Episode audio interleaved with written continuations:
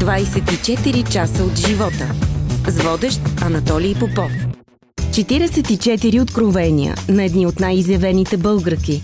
четирийсет и четири истински истории за мечти и покоряването им. четирийсет и четири формули на успеха. Прочетете ги само в специалното издание на вестник двайсет и четири часа и Мила БГ. Жените – българската мечта. Не ги пропускайте. Излизат само веднъж годишно. двайсет и четири часа от живота. Здравейте! Продължаваме сезон лято на подкаста с интересни гости и хубава музика. Неговият глас не може да бъде сбъркан. През годините е дублирал стотици герои от игрални филми и сериали. Освен това пее и вече има песни за един цял албум. Удоволствие за мен да посрещна в студиото на подкаста актьорът Симеон Владов.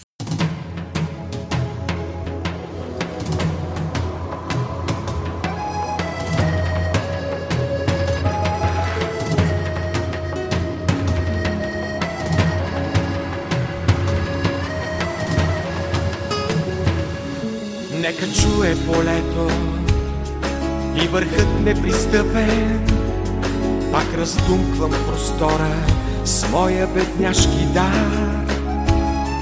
По-добре да съм беден, беден български тъпън, отколкото някой богат тъпанар.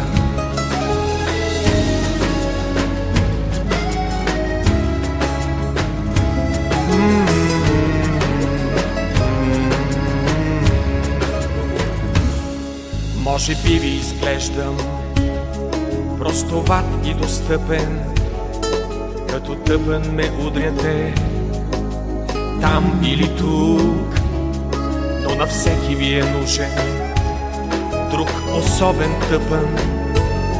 Всеки ден да го удряте, а от него да няма и звук. Здравей, как си?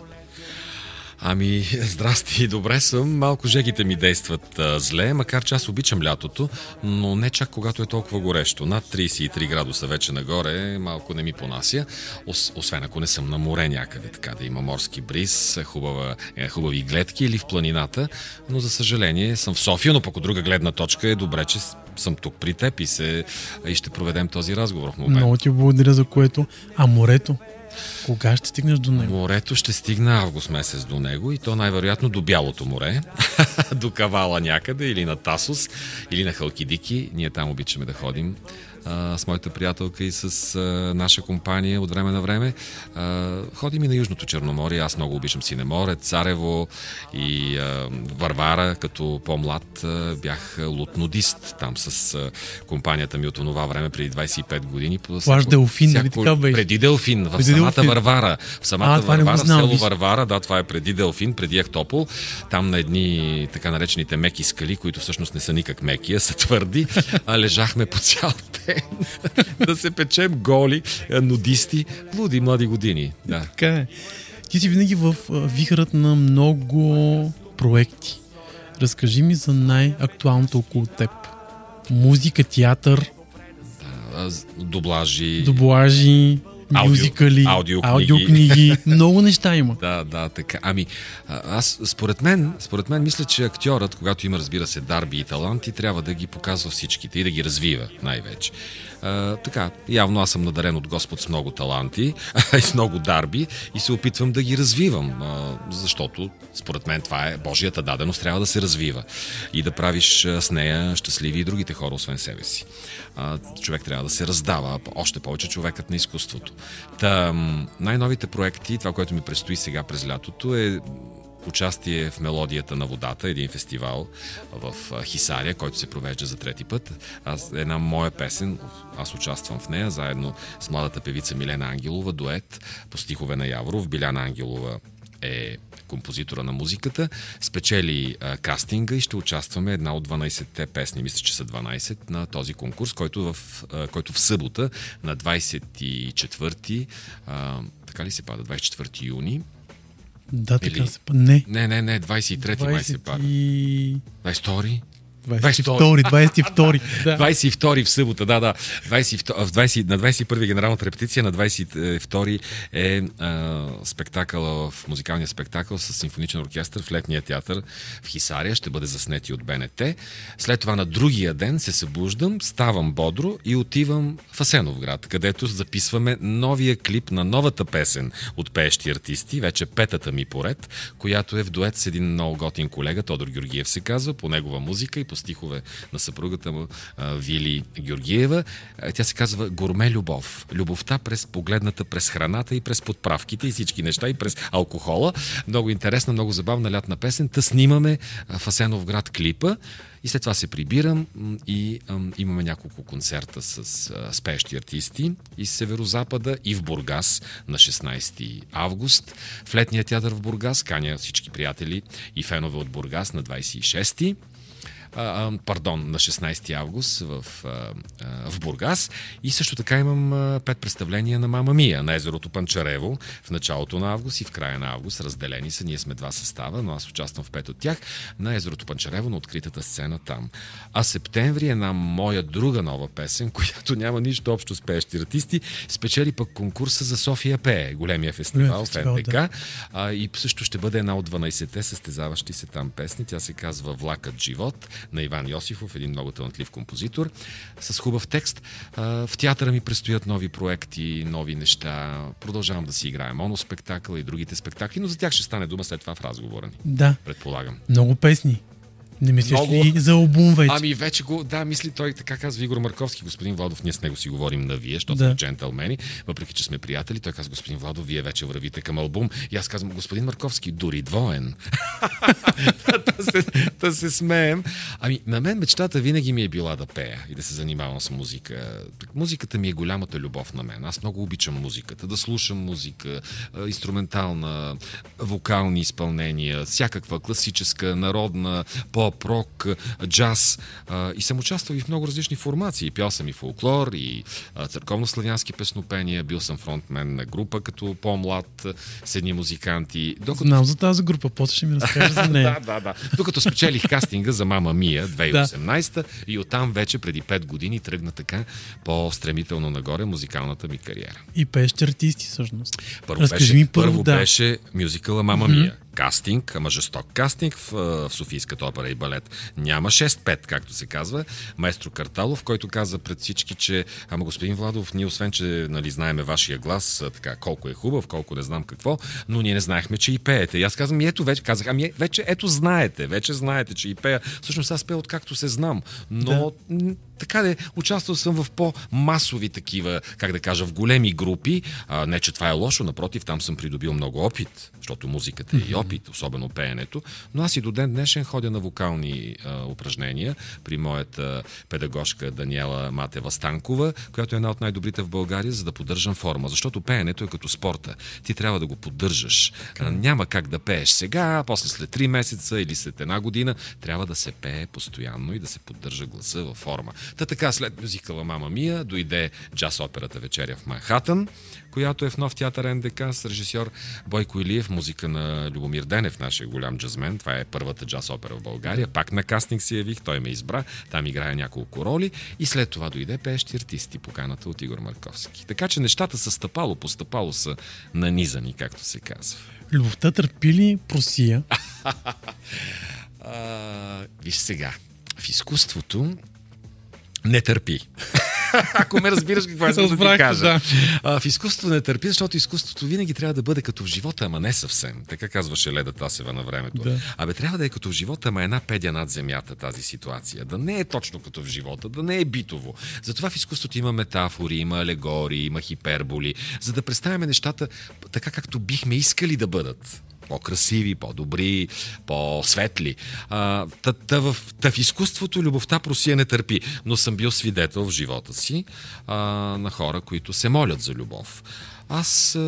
Те да знам, може би на млади години аз съм имал такива един, два, три случая. Айде сега да не, Един, два, три, то станаха четири, пет. А, не, шегувам се.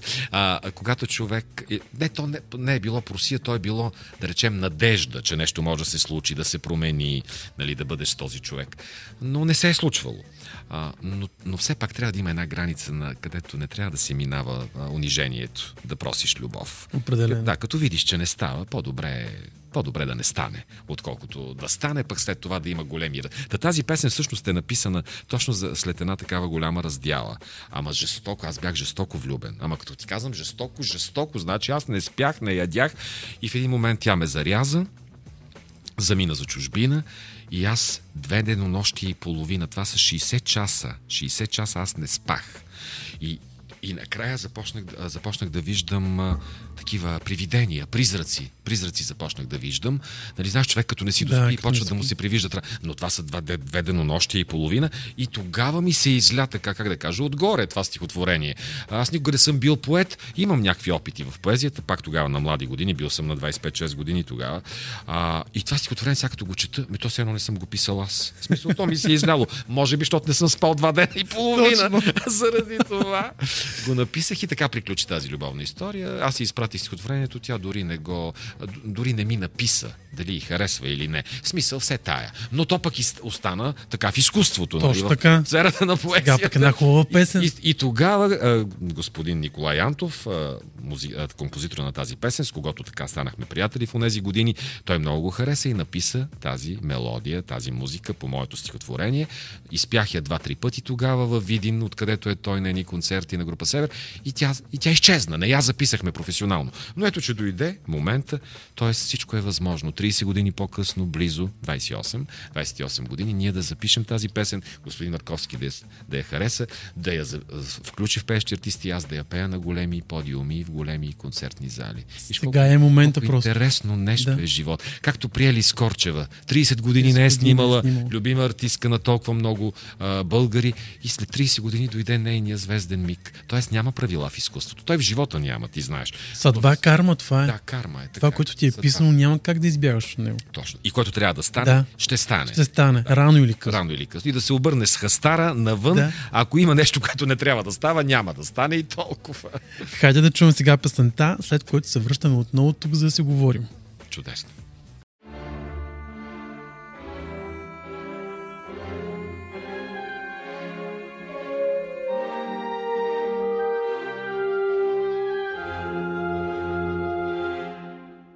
Трохичките от любовта не се събират.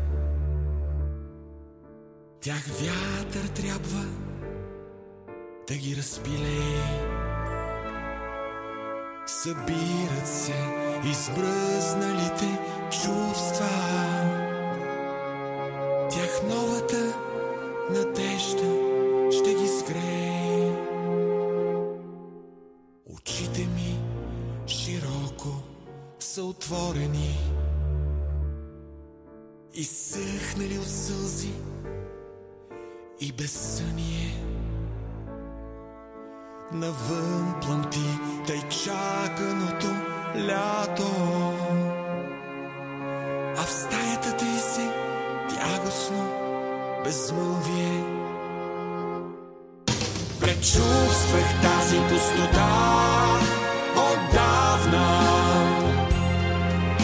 и празното легло и хладните стени.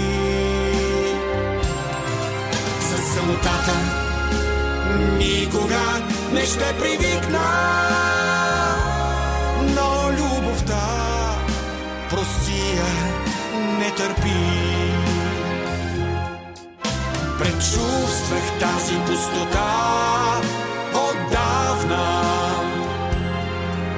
и празното легло и хладните стени.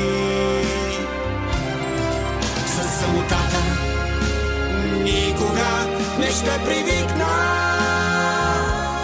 но любовта просия не търпи.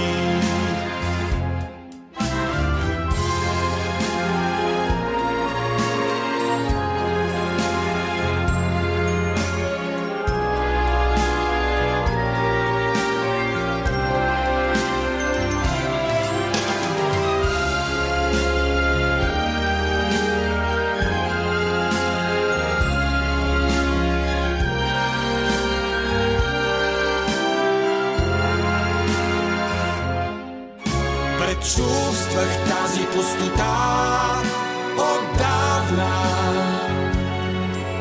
И празното легло, и хладните стени. Със самотата никога не ще привикна, но любовта просия не търпи. За самотата никога не ще привикна, но любовта просия не търпи.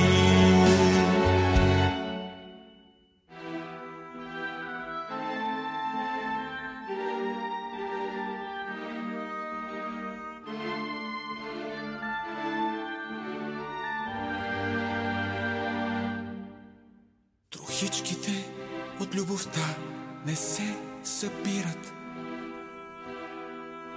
Тях вятър трябва да ги разпилее. Събират се измръзналите чувства. Тях новата надежда ще ги сгрее. двайсет и четири часа от живота. С водещ Анатолий Попов. Чухме песента от проектът Пеещи артисти "Любовта просия не търпи" в изпълнение на Симеон Владов, който днес е мой гост в подкаста.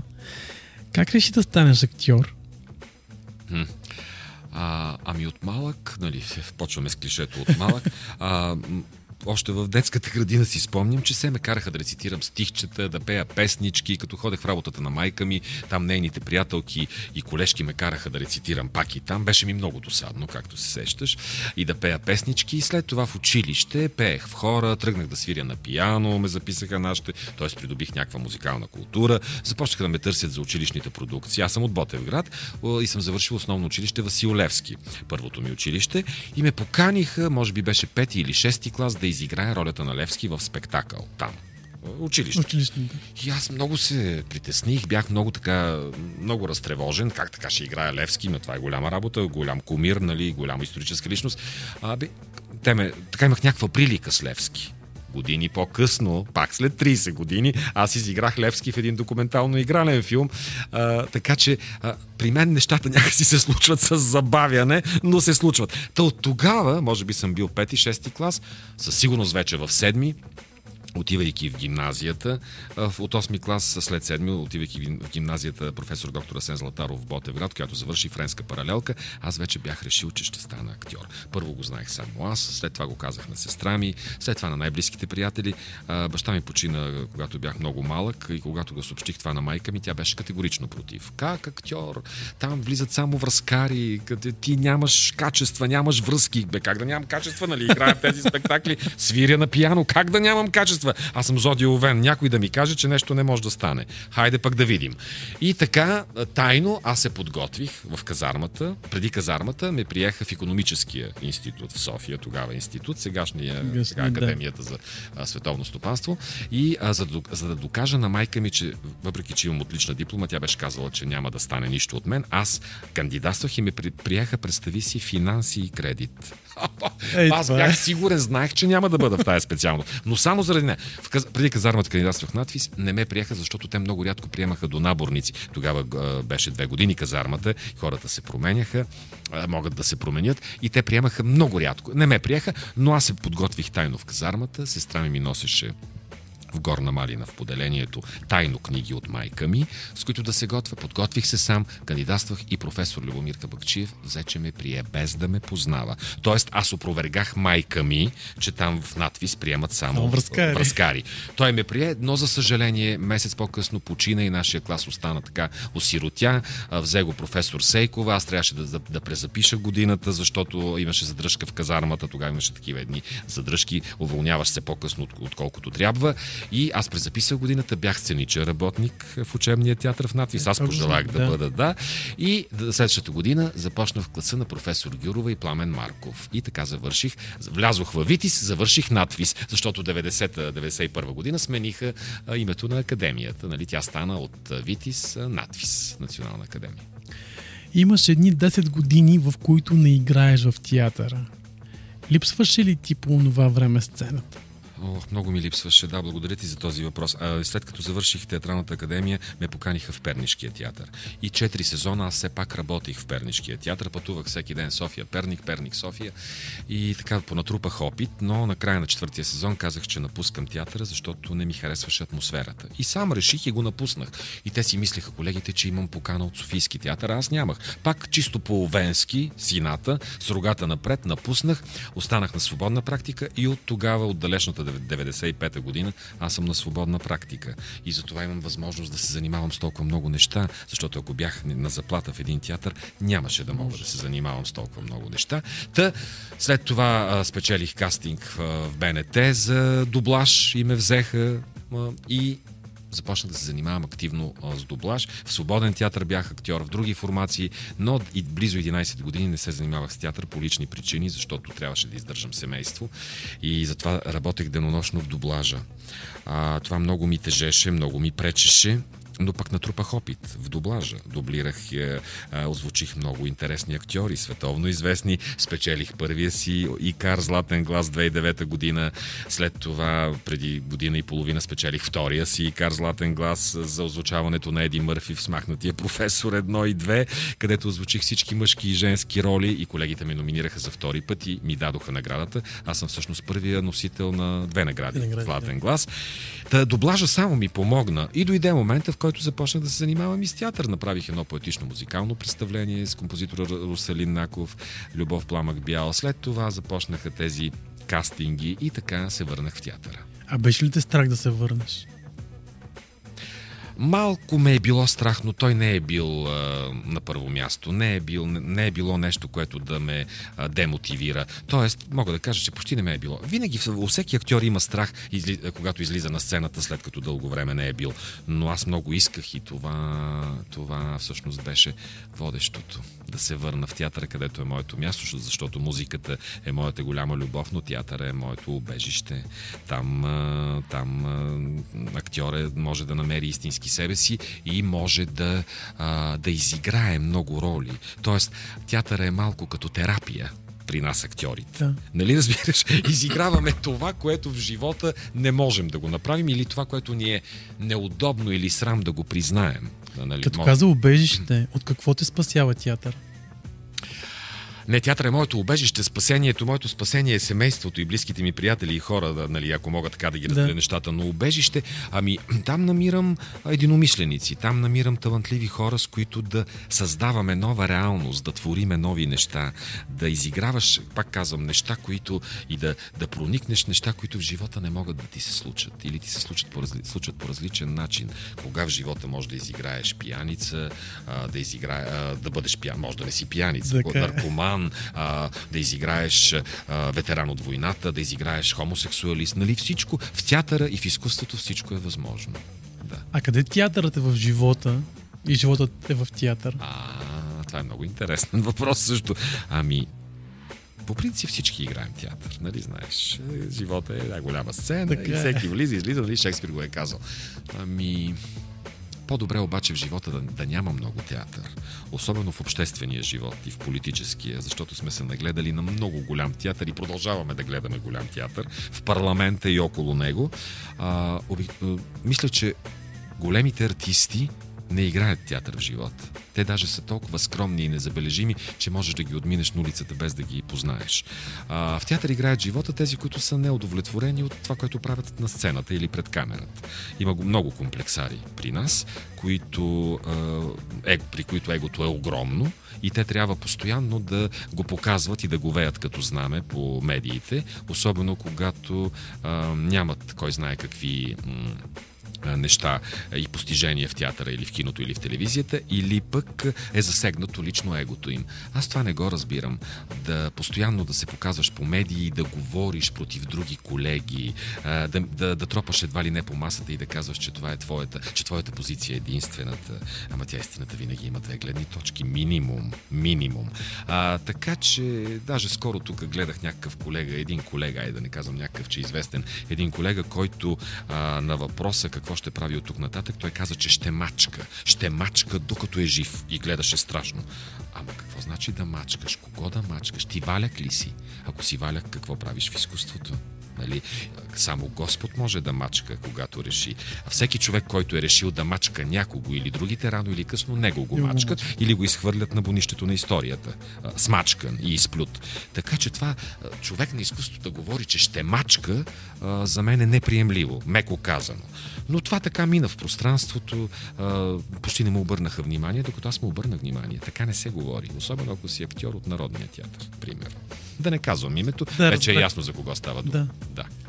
Да се върнем обаче в началото на деветдесетте.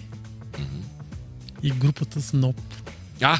Помниш ли я тази група? Ама тя групата... А, а, това имаше една много интересна история, че групата се казваше Snob, обаче някаква журналистка беше объркала името и беше написала Стоп. И ние от група Snob станахме група Стоп. Викаме ми, айде Стоп, сега пак е Стоп, спри ни, чуй ни. Нали? Така че после станахме група Стоп. А, ами да, беше много, бяха много интересни години. Бухемски години, бяхме трио Горан Калинов и Иво Нейчев. Иво Нейчев, за съжаление, много рано си отиде от този свят, пианиста на групата. Горан Калинов е, беше саксофониста и кларинетиста и пишеше музиката, Иво правеше аранжиментите, аз пишех текстовете и бях фронтмен на това трио. Ами имаше, имаше много хляб у нас. В нас. У нас. Но!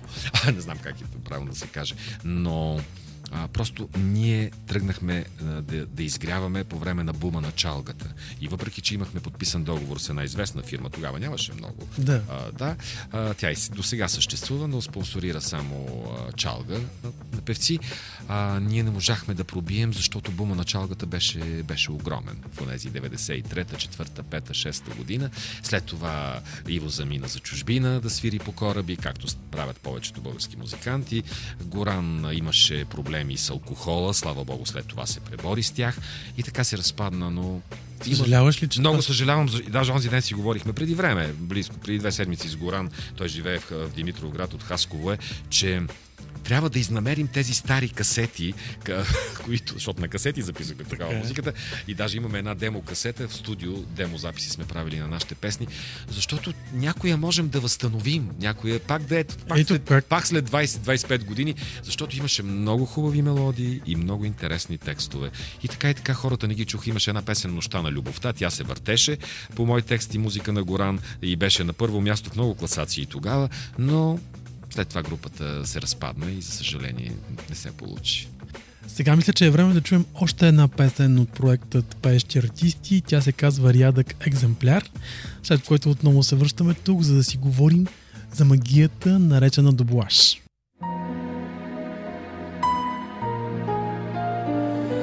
Сигурно съм рядък екземпляр, не защото смайвам сум тълпата, защото имам странен дар. Аз съм жив детектор на лъжата. Чуя ли фалшиви новини? Или властник с нов законни мами? Вътре в мен започва да звъни някакво звънче в различни гами. Лъжата соча с пръст макар да е скрита под дрънкулки разни. Вече знам, че моят странен дар най-напред безстарието трасни. Сигурно съм рядък екземпляр, не защото смайвам сум тълпата, а защото имам странен дар. Аз съм жив детектор на лъжата. Сигурно съм рядък екземпляр, не защото смайвам суп на лъпата, а защото имам странен дар. Аз съм жив детектор на лъжата. Трасни и умелите лъжци, че пред мен лъжата не минава. Нежелан съм и от други хитреци. В нашата окрадена държава. Затова съм рядък екземпляр. В мен лъжа не може да припари. Жалко, че странят от моя дар другите човешки екземпляри. Сигурно съм рядък екземпляр, не защото смайвам сум тълпата, а защото имам странен дар. Аз съм жив детектор на лъжата. Сигурно съм рядък екземпляр, не защото смайвам сум тълпата, а защото имам странен дар. Аз съм жив детектор на лъжата. двайсет и четири часа от живота. С водещ Анатолий Попов. Симеон Владов е моят гост в подкаста днес. Да навлезем в магията на дублажа. Ами да навлезем. Как попадна всъщност там? Ами аз споменах вече, имаше а, а, кастинг в БНТ. Кастинг, да. БНТ тогава беше само БНТ. Нямаше други телевизии. Говорим за преди трийсет години. А, даже тази година се навършиха трийсет години в дублажа. А, така една кариера трийсет годишна с две награди Златен глас. Мисля, че, мисля, че съм постигнал почти всичко, което може да се постигне в България. И затова вече дублажа не ми е толкова интересен, защото аз вече не работя там за пари, а за нещо интересно, хубаво. Да ме поканят за удоволствие. За някоя роля, за хубав сериал, забавен или интересен. А, много рядко приемам вече ангажименти а, така, а, сериозни в дублажа, защото не мога и да покрия а, изискванията, примерно петнайсет-двайсет дати аз да определя, на които мога да записвам, и затова не искам да ощетявам и колегите, но малки мини сериали и хубави филми приемам покани, разбира се, и ги очаквам с интерес. Ами така стана в БНТ, поканиха ми и казаха на другия ден, чухаме и казаха на другия ден идваш да записваме. Тук беше един съветски филм тогава, по това време, руски вече де, вече Съветския съюз май се беше разпаднал. И а, след, а втория ми филм беше Ловци на духове с Дан Акройд. Озвучих, да, озвучих Дан Акройд, което за мен беше хвърляне в дълбокото, дълбоката вода, но явно съм се справил, защото продължиха да ме викат от БНТ, да ме канят. След това се появи би ти ви, Нова телевизия, така нататък. И съм работил във всички студия в София, за всички телевизии. Правил съм и нахсинхрони, документални филми, анимационни филми, сериали, турски, италиански, френски. Озвучавал съм и Антони Хопкинс, и Брад Пит, и Джереми Айранс, и Брус Уилис, и, и Силвестър Сталон. Кой е най-трудният от тях? Най- най- най-приятно ми беше да озвучавам Брус Уилис, защото той е много готин актьор. В Съдружници по неволя, например, имаше един сериал, след това в Умира и трудно всичките ем, епизоди, всичките серии. Ами Антони Хопкинс е най-трудният. Антони Хопкинс е един такъв неуловим актьор. С много нюанси, той играе с много нюанси и е доста така труден за озвучаване. А кое е най-странното нещо, което се озвучава? А, Е, сега в анимацията е най- са най-странните неща, защото там а, съм озвучавал и вещица, и, а, и слон, и мечка, и тигър, и всякакви чудовища, и всякакви човечета. Спомням си, че правихме, аз бях един, първата, първ, първата версия или първото озвучаване на Костенурките нинджа. Участвах в него на този детски анимационен сериал. Там озвучавах Шрьодер, този гадния, лошия с ниския глас, и Донателло от, Донателло от, Костенурки, от Костенурките. А, озвучавал съм, да казах вещици, случи се така един интересен момент, случай се така стана, че с Здравко Методиев, известният колега от дублажа, бяхме в един в ед, така, на, на запис и имаше две наши колежки също с нас, една анимация. Те провериха, че нямат до края на филма и си тръгнаха. Това понякога се случва да. в дублажа, защото стоят до края на филма, и се оказа, че на десет страници след като те си тръгнаха след тях, а, ние а, се появяват два женски персонажа, вещици, всяка с по две реплики. И ние със Здравко се направихме на вещици и озвучихме, защото нямаше как да ги върнат от другия край на София вече, за да кажат по две реплики. Да съм озвучавал и жени вещици, но всъщност най-голямото предизвикателство беше Еди Мърфи в "Смакнатия професор", където там, освен четирите мъжки персонажа, които той играе, той озвучава, той играе и майка си, и баба си. И от филма аз трябваше да ги озвучавам тези шест персонажа, четири мъжки и два женски, които обикновенно седят на една маса и си говорят заедно. Oh. И тогава даже колегите, като си спомням, че казаха: ами че то на Еди Мърфи, Еди Мърфи му е било по-лесно, отколкото на теб, защото него го обличат като майката, снимат го като майката, после бабата, бабата, бащата, така войчото, той.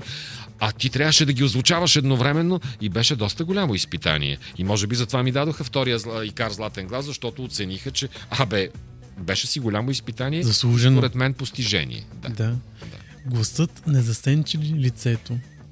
Ами, а така беше дълги години. Десетина тези десет-дванайсет години. Случвало се, аха, в магазина проговоря и веднага се обръщат всички на острите уши, обаче не ме познават като лице.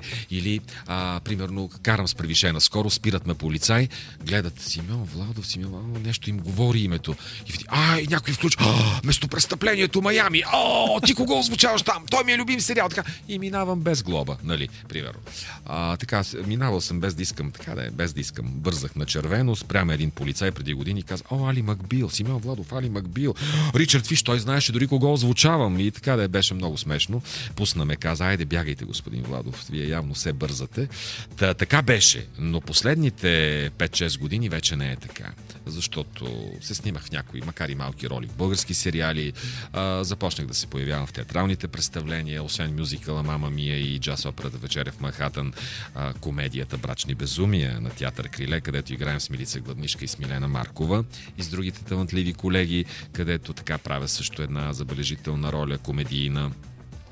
След това се появи моят моноспектакъл, даже той беше преди това, "Любовта не може просто да отмине", пак за любов, която не може просто да отмине. На Радослав Гизгинджиев, да, много любов около мене и се третираме любовта и я коментираме. След това се появи м- и пеещи артисти. И пе... Да, да, и пеещи артисти, и след това и "Гласове под наем", комедията, да, за доблажа с Гергана Стоянова, Виктор Танев и София Джамджиева и Христо Ботев, режисьора. И така, така се наредиха. С Красимира Демирова имахме едно представление, "Депутатски страсти", което за съжаление не се играе вече. На... Така де, много неща. А в киното играе ли се? В... А в киното? Ами, аз знам, че ще се случи. Макар и на късни години ще се случи. Чакам своята роля и своя сериал. Сега няма да скрия, че са ме канили много пъти. Да речеме за някоя добра второстепенна роля. Даже скоро ми се случи uh-huh. това. Но не е тайна и това, че в българските сериали а, продуцентите не плащат на актьорите това, което трябва да се плаща по тарифите на Съюза на артистите. И доста от колегите приемат предложения в тези сериали само и само за да се покажат по телевизията, да ги види мама, татко, гаджето. Това ли е най-важното? Еми, за мен вече това не е най-важното. Нали? Младите актьори, окей, разбирам ги. Но все пак човек утвърден, актьор утвърден в театъра и в доблажа, а пък и не говоря само за себе си и за други, да приемаш да играеш за мижави пари, меко казано, а, за мен е така под достойнството ми. И аз отказах. Да, не, поисках по-висок хонорар. И те казаха: ами не може. Ама, ама много искахме да сте, да сте вие, ама не може. Казвам: и значи не сте искали толкова много да съм аз. Ще дойде момент да поискате. Така че чакам. Между другото, когато взех и втория Икар златен глас от сцената на Народния театър, най-накрая аз казах, макар че Гергана Стоянова отзад ми правеше така: хайде, хайде, че много говориш. И казах: бе, сега ми е момента, как така, хайде, хайде. А, и казах, че обърнах се към театралните и кинорежисьорите и им казах: обърнете поглед към доблажа, към актьорите и актрисите от доблажа. Там има много качествени артисти, които могат да ви свършат, свършат страхотна работа в театралните представления и в сериалите. И те изръкопляскаха, разбира се, колегите отдолу в Народния театър, дано някой да... Об... Защото наистина в доблажа има много качествени актьори. Така е факт. Значи сега да изброя няколко имена, нали, да не стане така, че все едно говоря само за себе си, но има актьори, които, освен че дублират прекрасно, те са и известни театрални актьори. Силвия Лучева, Елена Русалиева, Биляна Петринска, Биляна Петринска, Даниел Цочев, Владо Пенев, Пламен Манасиев, нали, да... ще пропусна да. всички положения някого, но има много добри актьори, които са показали, че стават и за театъра, и за киното, а има и други, които не са открити за театъра и за киното, понеже нямат самочувствието. Някой просто трябва да ги покани и да им даде възможност, защото, нека да не се лъжем, в изкуството творчеството, пък и не само. Таланта е на първо място, разбира се, че е най-важен. След това работата, характера и така нататък. Но много е важно да оцелиш момента с точните хора на точното място. Да ти се даде шанс. Това е много важно. Много важно. Нямаш ли го шанса? Да. Няма как. Да, така е. За каква роля си мечтаеш? Много пластова, ако мога така да кажа. Някоя, в която, която да съчетава и комедията, и трагедията на живота, и драмата, и гротеската, дори и гротесни ситуации. Абе, сложна роля на човек, който е в безизходна ситуация, но намира начин да излезе от нея. Е, тези герои, трудните герои Трудни са ми герои. интересни. Да, тези, които са маргиналите или маргинализирани от другите, които а, има моменти, в които губят надежда, пък след това като барон Мюнхаузен се вадят за косата сами и се изтеглят от а, блатото. А, такива герои са ми интересни. Нещо плоско, елементарно, битово не ми се играе. Не. Няма и да ти отива. А, благодаря ти. аз така мисля, и аз така мисля, че няма да ми отива. А, ако не беше станал актьор, имаш ли план Б? Да. И той беше? И той беше... Аз имам и Б, и В, и Г, и Д. Щях да стана археолог. Защото от малък си мечтаях и съм изчел всички книги и сеща се по това време за търсене на съкровища. Да, ти събираш и камъни, доколкото знам. Моля? Казвам, че събираш и камъни, доколкото знам. О, да, да, ще стана или археолог, да. За да търся съкровища и да ги откривам, или геолог, за да се ровя, да намирам злато, скъпоценни, полускъпоценни камъни. Това ми беше голяма мечта. Или археолог, или геолог, или и двете.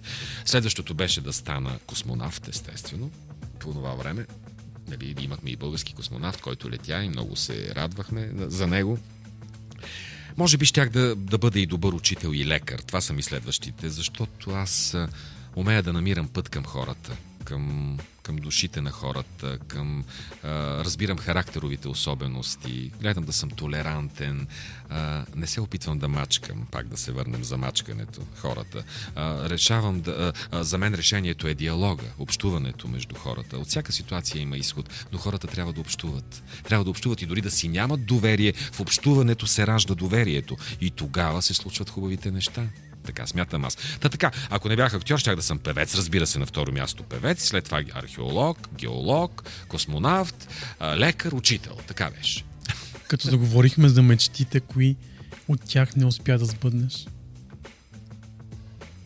Е, сега Доротея Тончева, известната наша и прекрасна актриса, жената на Стефан Цанев, преди години в едно интервю казваше, че, каза, че в театъра човек трябва да се научи да се разделя с мечтите си. Защо? Защото идва момент, в който вече си на години, в които не можеш да изиграеш тази роля. Сега, нали, Ромео не мога да я изиграя вече, а освен ако не е някаква странна концепция. Макар че аз не съм мечтал да играя Ромео, аз, аз мечтах да играя Меркуцио в Ромео и Жулиет. Примерно. Исках да играя Хамлет. Е, някои казват, не ти е късно. Е, бе, не ми е късно, ама сега Хамлет, нали, той е все пак млад човек. А, същото стана и с Левски. Като ме поканиха преди пет години от... А, Искрен Красимиров от неговата там платформа и Незабравимата България каза, искаме Левски. Казах, не, не, Левски е умрял на тридесет и шест, са го обесили. Аз вече съм с десет, даже и отгоре няколко. Не, не, не, ти изглеждаш много като него, ние ще гримираме, ние ще гримираме много, няма. Викам, аха, демек ще скриете всякакви таки, нали. Казвам, не, не, той е документално игранен филм, защото тип хистъри. Тоест, аз бях облечен като Левски, гримиран като Левски, даже днес във Фейсбука съм си сложил снимка от да. това време, която се оказа така, според хората, много сполучлива, която показва последните дни, на последните часове на Левски. Ти само ще говориш неща, които Левски е казал. Тоест, цитати от е, тефтерчето му. А, тоест, няма, няма да има интерпретации, няма да има диалози с други хора. Тоест, не е игрален филм, документално игрален. Там имаше хора, които разиграваха се и други сцени от живота на Левски. Анимации, разговори с различни професори и хора, които обичат Левски. Та, за това казах, окей, добре, добре, съгласен съм. И ето, че се случи. Аз като малък много исках да играя Левски. Като студент, минавайки покрай паметника на, на Левски, много пъти съм дет се казва, но ум съм си разговарял, че много искам да го изиграя, че той ми е кумир. След това, като минах тридесет и шест, станахме четиридесет, си казах, не, не, това няма да се случи вече, нали, апостоле, да забравим. Но ето, че се случи на... Както говорихме с теб. Да. да, аз изиграх и Левски, т.е. при мен, пак казвам, мечтите се сбъдват по-късно, с, така, с задна дата, късно се случват, но се случват, което е така де. Не мога. Аз съм благодарен. Не мога да бъда неблагодарен на Господ и на съдбата. Всичко, всичко, което съм си пожелал, рано или късно се случва. Както си говорихме с теб преди малко, съдба. Съдба. На кой каквото му е писано. Между другото съм е играл и Константин Велики в една... в една... А, смея се, защото също беше така случайно. Бе поканиха, аз не можех да отида на кастинга, немска филмова, българо-немска продукция, пак така тип хистъри, те го излъчват и до ден днешен да. По хистъри. И там ми избраха да играя основателя на Константинопол, Константин Велики, който тук наше момче, нали, роден е от ни, покрайни Дуниш. А, казвал е Сердика е моя Трим, имал е вила тук на минералните води в Сердика, тогавашна Сердика, но прави Константинопол на Босфора и немския режисьор, какво не, как да кажа, ние в България постоянно гледаме, ти го знаеш това, лошото, негативното. Някои колеги ходят на театър, за да видят лошите неща. А, къде ще сгрешиш, нали? да, да, да, да видят къде ще направиш грешка. Аз отивам винаги с добри очи и се радвам на успехите на колегите си. Ръкопляскам, плача, смея се, викам браво, ако ми харесва накрая. Та този а, немски режисьор след всяка, всяка сцена, то бяха три дни много сложни и тежки снимки в киноцентър, където аз играех Константин Велики. Имаше а, снимки с коне, с каляска, всякакви такива неща, огньове, димове, дим. А, и а, той идваше след, след всяка сцена, след всеки дубъл, идваше да, на мен и другите колеги, да ни благодари, да ни каже колко сме прекрасни, колко сме, как, как добре изглеждаме на камера, как сме се справили страхотно. Ми, това българските режисьори повечето не го правят. В отношение? Да, отношение. А все пак артиста е най-важния. Това, дори с риск да си навлеча гнева на някого, да си навлека а, гнева на някого, ако няма артист на сцената или пред камерата, кого, какво ще стане? Ти можеш да имаш страхотна концепция, да имаш най-добрата сцена на света. Нямаш ли актьор, нямаш ли артисти на нея, които да могат да изпълнят тая твоя концепция? Не става. Някой ще каже, аз сам, добре, ти си тогава и режисьор, но ставаш и актьор. Можеш сам да, да играеш себе си и да режисираш, но пак си и актьор. Без актьора нищо не става. Дори да има най-великата сцена на света, с най-доброто осветление, с най-добрия режисьор, с най-добрата пиеса, няма ли подходящия актьор, подходящите актьори, не става работата. Затова сега стъчкуват в Холивуд. Следиш ли тази... А, ми да, чух за това, да, следя. А, то, между другото, в целия свят все повече хора ще започнат да стъчкуват и да се вдигат на бунтове, просто защото живеем в такова време. Време на огромно, огромни несправедливости. И аз се чудя, така очаквам, чудя се всъщност до кога а, българите ще чакат и не се вдигат на бунт, защото и това ще стане. А рано или късно не може да продължава повече това положение. осемдесет до деветдесет процента от хората да живеят зле или много зле, но другите да живеят, останалите малки проценти да живеят много добре. А, това не, няма дълго да продължава. И ще има катаклизми. Не само война, не само земетресения и урагани, ще има човешки, социални катаклизми. И това не само са го предрекли гадателите, да. Известни, то, то просто светът върви натам, защото а, трябва да се промени системата. Системата, обществената система на света, политическата и всякаква друга. Финансова също. Като заговорихме за човеците, колко е важно човек да загърби егото си? Ами това е, много, това е едно от най-важните неща. И то, знаеш ли как се постига? С прошката и с благодарността. Двете най-велики неща, които човек може да направи. Да бъде благодарен на Господ, на Вселената, кой както иска да го да разбира, на природата, на съдбата, на хората, които са му подали ръка, на близките хора и приятелите около себе си, на, на колегите около себе си. Да бъде благодарен за всичко и да може да прости. Да може да прощава грешките на другите, дори когато са го наранили, защото а, злоба, от злобата, а, съз, а, злобата връща злоба. Тя е като бумеранг. Зависта също е такава, като бумеранг. Когато изпитваш голяма злоба или завист към някого, ти не го нараняваш толкова много него, ти себе си нараняваш, защото тя се връща към теб. А, така че благодарността и прошката. И другото е обичта, любовта между хората. Това са трите най-велики неща. Пък ако човек има и вяра и надежда, тогава той трябва да е най-щастливия човек на света, защото аз смятам, че ние сме дошли на този свят, независимо колко дълго ще живеем, сме дошли за да бъдем щастливи. Или поне да се опитваме да така бъдем щастливи. Ако можеш да върнеш времето назад, би ли променил нещо? Да. Бих, а, бих имал второ дете, защото аз имам само един да. син, който вече е голям, на двайсет и четири години, сега тази година, ще, т.е. до година ще завърши художествената академия националната. От малък си рисуваше, завърши националната гимназия по изобразително изкуство и сега завършва художествената академия графика. Но така да е, не се спогодихме, където се казва, с бившата ми жена, защото аз съм разведен от много години вече, десетина. А, аз исках второ дете, тя не искаше по ред причини и така останах с едно. Исках, много исках да имам дъщеря, даже да имам и трето дете. Това бих променил. А другото, което бих променил е... Хм. Сега има и фатални неща в моя живот с смъртта на близки хора. Там няма как да се промени, защото... Нали, знаем, че раждането и смъртта са драснати. Не можеш да промениш нищо от тези две неща. Можеш да промениш пътя между тях, да избираш. Имаш право на избор. Това е едно от великите неща при нас, хората. Имаш право на избор, по кой път да тръгнеш, с кого да бъдеш, но не можеш да промениш е, раждането и смъртта. Ако имах сила, бих променил някои неща. Нямаше, например, да позволя баща ми да почине, когато бях на дванайсет години, на рождения ми ден точно, на първи април, и така да, да остана сирак без баща. Други неща бих променил в отношенията с майка ми, с сестра ми, които също вече не са между живите. Но по-скоро... По-скоро в личен план не бих се занимавал толкова дълго време с дублаж. Бих се върнал към театъра по-рано, защото фактически между едни от най-активните ми години, между трийсет и пет шест и четирийсет и шест седем, аз не се занимавах с театър. А, а тогава актьора е в сила. Не, че сега не съм, но това са едни от най-хубавите години, когато мъжът а, хем може, хем знае. А, сега, сега също знам и мога, но така де. А, годините са си години. То не знаеш, зависи как човек се чувства. Да, годините всъщност са цифри, цифри, числа, да. цифри. А, така че, плюс това, нали, всички казват, ти младеж, ти нямаш вид на толкова. Викаме, какво толкова бе? Я я вижте ли ли Иванова бе? Я я вижте ли ли Иванова? Какво ми говорите вие на мен? А, тя сега някаква фотосесия беше направила, която взриви нета, да, преди няколко дни.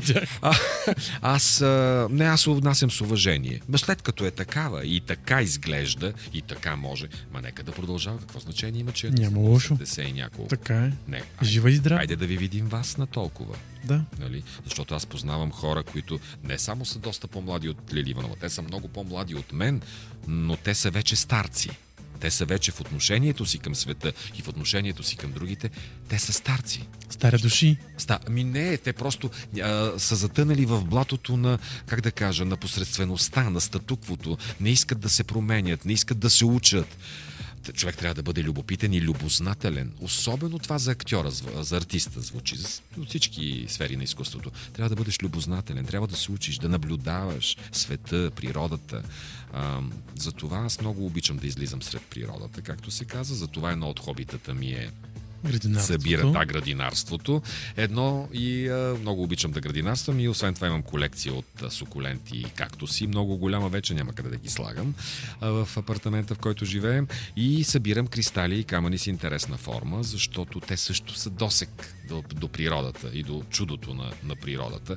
Природата, а, изкуството, това са нещата, които ме крепят, и приятелите и свестните хора, с които се запознавам по пътя ми.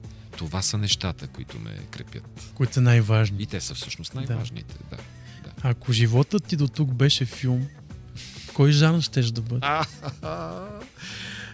Трагикомедия, понякога с привкус на гротеск. Драма голяма понякога, друг път голяма комедия. А, Чарли Чаплин има една известна мисъл, всъщност не знам дали е негова, но поне за неговия представят, че живота от... далече погледнат е трагедия, отблизо погледнат е комедия. Та, мисля, че всеки живот е така. Погледнат от различен ъгъл, живота на всеки един човек е и драма, и комедия, и понякога и бурлеска, и гротеска, и фарс. Има и такива фарсови моменти. Има и, разбира се, големи трагедии в живота на човека. Поне една със сигурност, както, например, една така изгубена голяма любов. Това си е трагедия, жива трагедия. Слава Богу, че човек и преживява.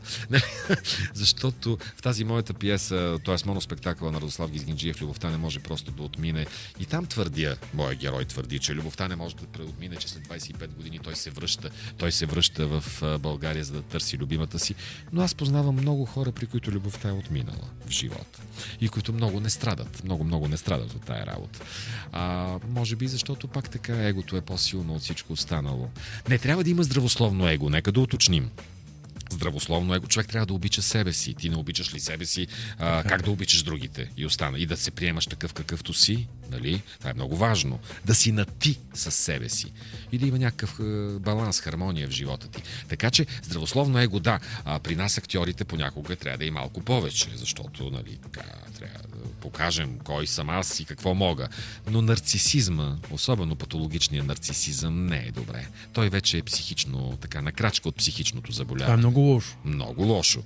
Сега тук гледахме навр... преди време един наш известен а, така, светски човек и говорих се на... Тя го наблюдаваше и се запознахме с нея и се оказа, че тя е психоложка, която работи като психиатър, и тя каза, че този човек е а, за психиатрията. И аз казах, ма това какво? Циклофрения ли е? Шизофрения? Ка, не, не, не. Циклофрения и шизофрения чак не. Но патологичен нарцисизъм, който вече е на крачка от психично заболяване.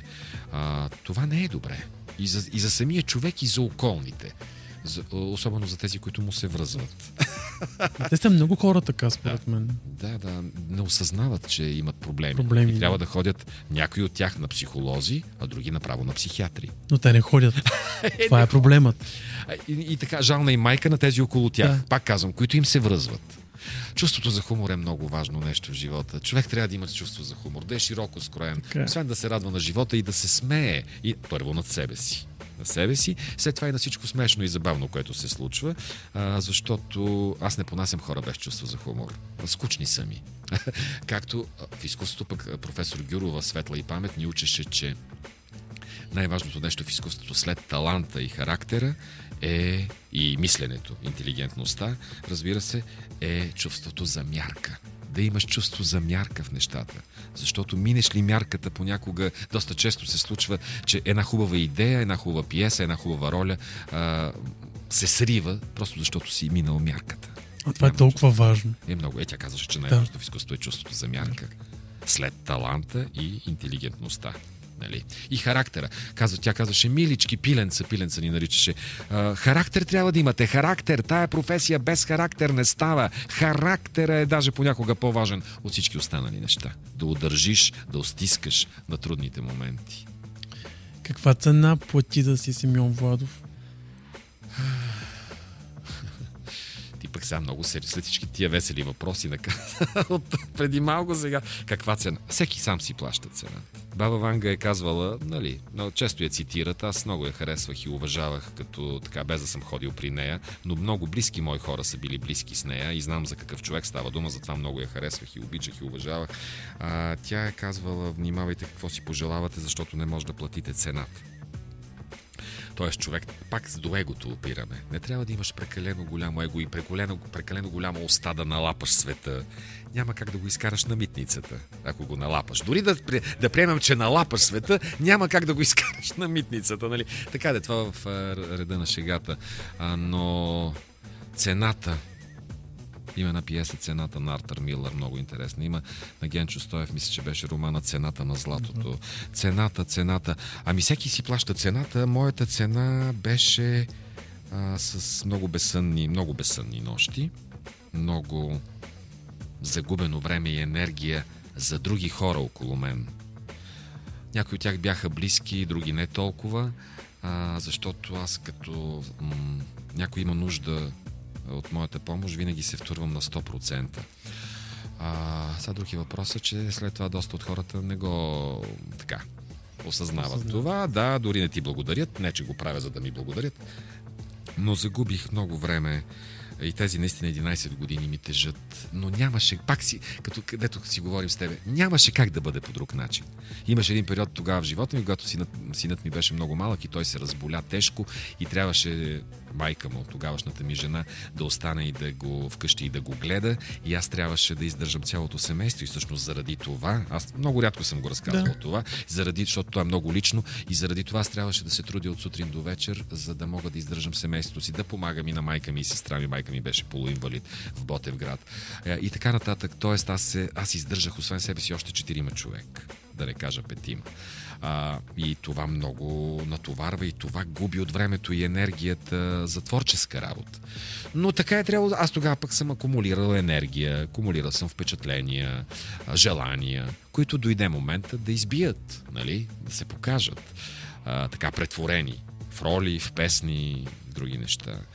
А, много обичам да чета книги и в личния си така живот обичам да чета, но чета книги и за Storytel, нали? Да. И така преди малко си говорихме и за това, за Storytel.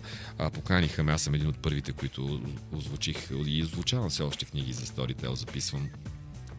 Тази работа не може всеки актьор да я върши. Четенето на аудиокниги. И затова, и затова не всеки а, така, го канят там. А, дори има такива, които ги канеха, пък след това не ги канят вече и, и, и се отказаха от тях, просто защото не става. Това е много специфична работа, защото аз, да речем, съм прочел няколко велики книги, едната от които е Тютюн на Димитър Димов. И там няма как да се правиш мъж на Ирина, да четеш женски глас, но ти трябва да намериш нюанса в разговора между Борис Морев, примерно, и Ирина, да се разбере този, който слуша, че едната реплика е казва жена, Ирина, другата е казва мъж. А, и това е много деликатна работа. Нали? А, чел съм също и Алекси Зорбас на Казанзакис, Зорба гъркът, дето му казват. Велик роман, един от любимите ми, съм много щастлив, че ми го дадоха на мен, както и Тютюн ми, един от любимите романи. Е, Майстора и Маргарита, третия ми любим роман, не можах да го прочета, но така друг талантлив колега го прочете, не може всичко, нали? И а, чел съм трилогията на Жел Вагенщайн, много интересни негови книги, той беше голям, да. голяма фигура.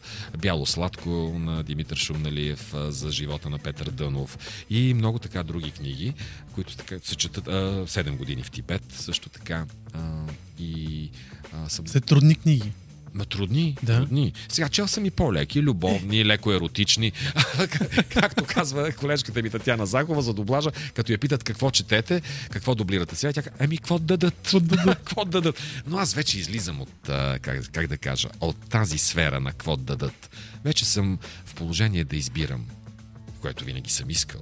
Да избирам какво да правя. Дали да го правя в театъра, дали в музиката, дали в киното, дали в телевизията, дали в аудиокнигите, дали в дублажите.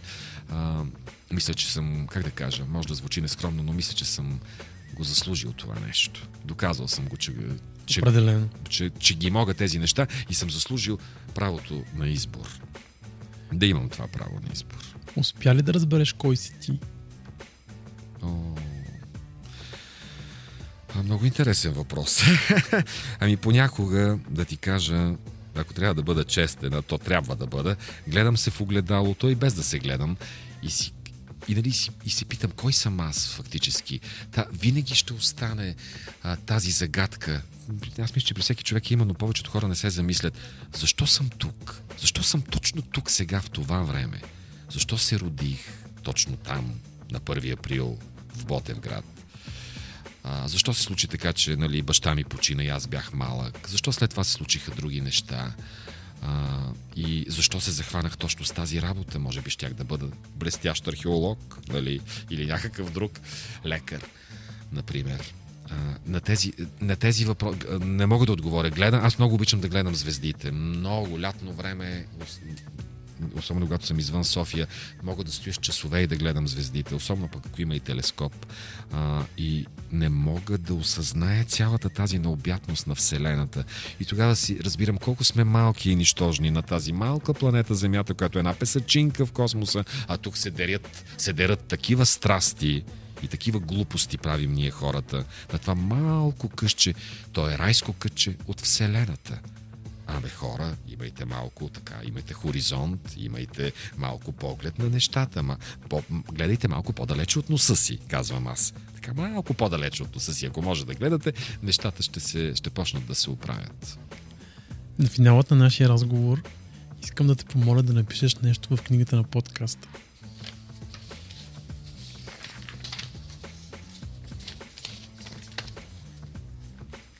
Това, което написах е: моята максима – всичко, което не е страст, е досада. Нека се опитваме да бъдем щастливи. Всичко, което не е страст, е досада е в кавички, защото не е моя мисъл. И аз така смятам, че наистина досадните неща трябва да ги махаме. Да ги махаме, да ги чистим от живота си, за да, за да бъдем щастливи. Да се опитваме поне да бъдем щастливи. Много ти благодаря за поканата. Аз също беше мой гост. Да, благодаря ти от сърце. Беше един от най-интересните разговори, които съм провеждал като интервю.